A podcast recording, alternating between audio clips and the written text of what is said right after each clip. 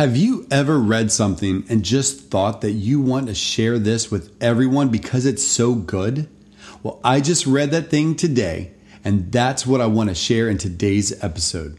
Are you ready to hear what it is? Let's go.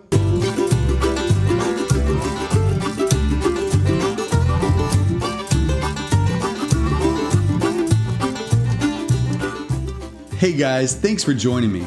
On this podcast, I wanted to share with you a devotional that encouraged me so much today. So I just read a devotional called 365 Days with C.H. Spurgeon.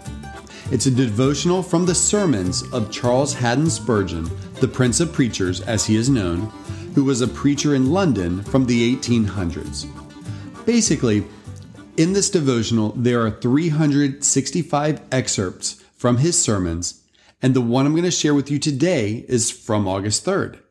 Now remember, I'm going to read this devotional word for word. It is not my work, it's Spurgeon's. I will, however, change some of the these and thous, but you get the point. So, all credit to this book, this devotional that encouraged me. I just really hope it encourages you as well. Okay, here it is.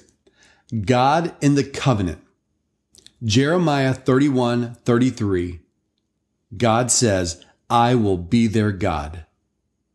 And then for further reading, we can read 2 Samuel 22, verses 1 through 7.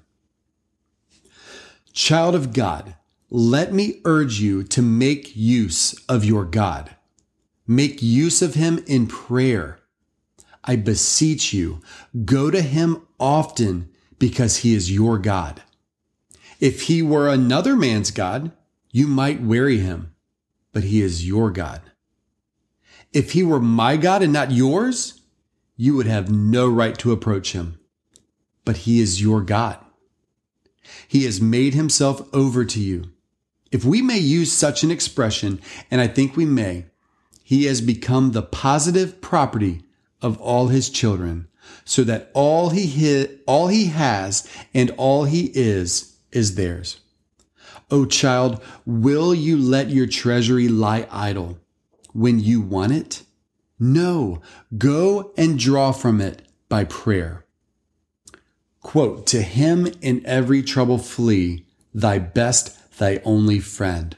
End quote. Fly to him, tell him all your wants Use him constantly by faith at all times. Oh, I beseech you, if some dark providence has come over you, use your God as a sun, for he is a sun. If some strong enemy has come out against you, use your God for a shield, for he is a shield to protect you. If you have lost your way in the mazes of life, use him for a guide for the great Jehovah will direct your life. If you are in the storms, use him, for he is the God who stills the raging of the sea and says unto the waves, Be still. If you are a poor thing, knowing not which way to turn, use him for a shepherd. For the Lord is your shepherd, and you shall not want. Whatever you are, wherever you are, remember God is just what you want and He is just where you want. I beseech you then, make use of your God. And then at the end of this devotion, it says, for meditation, just an additional thought here. The false gods of the Greeks and Romans were given specific individual roles. The one true God is a glorious, all rounder, omnipotent, omniscient, omnipresent, the complete opposite of the false God. That's, and we can look up 1 Kings 18, verse 27 and 37 to see a reference on that.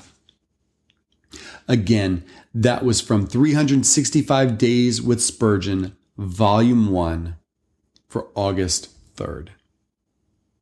I read that and I couldn't share it with my wife fast enough. I truly hope this has encouraged you. So, one way to think about this, I think about it as a father. I am my child's, my children's father. I want them to use me as their father. I want them to run to me and ask me for encouragement, for hope, for direction, for strength, for help, for joy, for safety. It brings me so much joy when I hear, Dad, can you help me with this?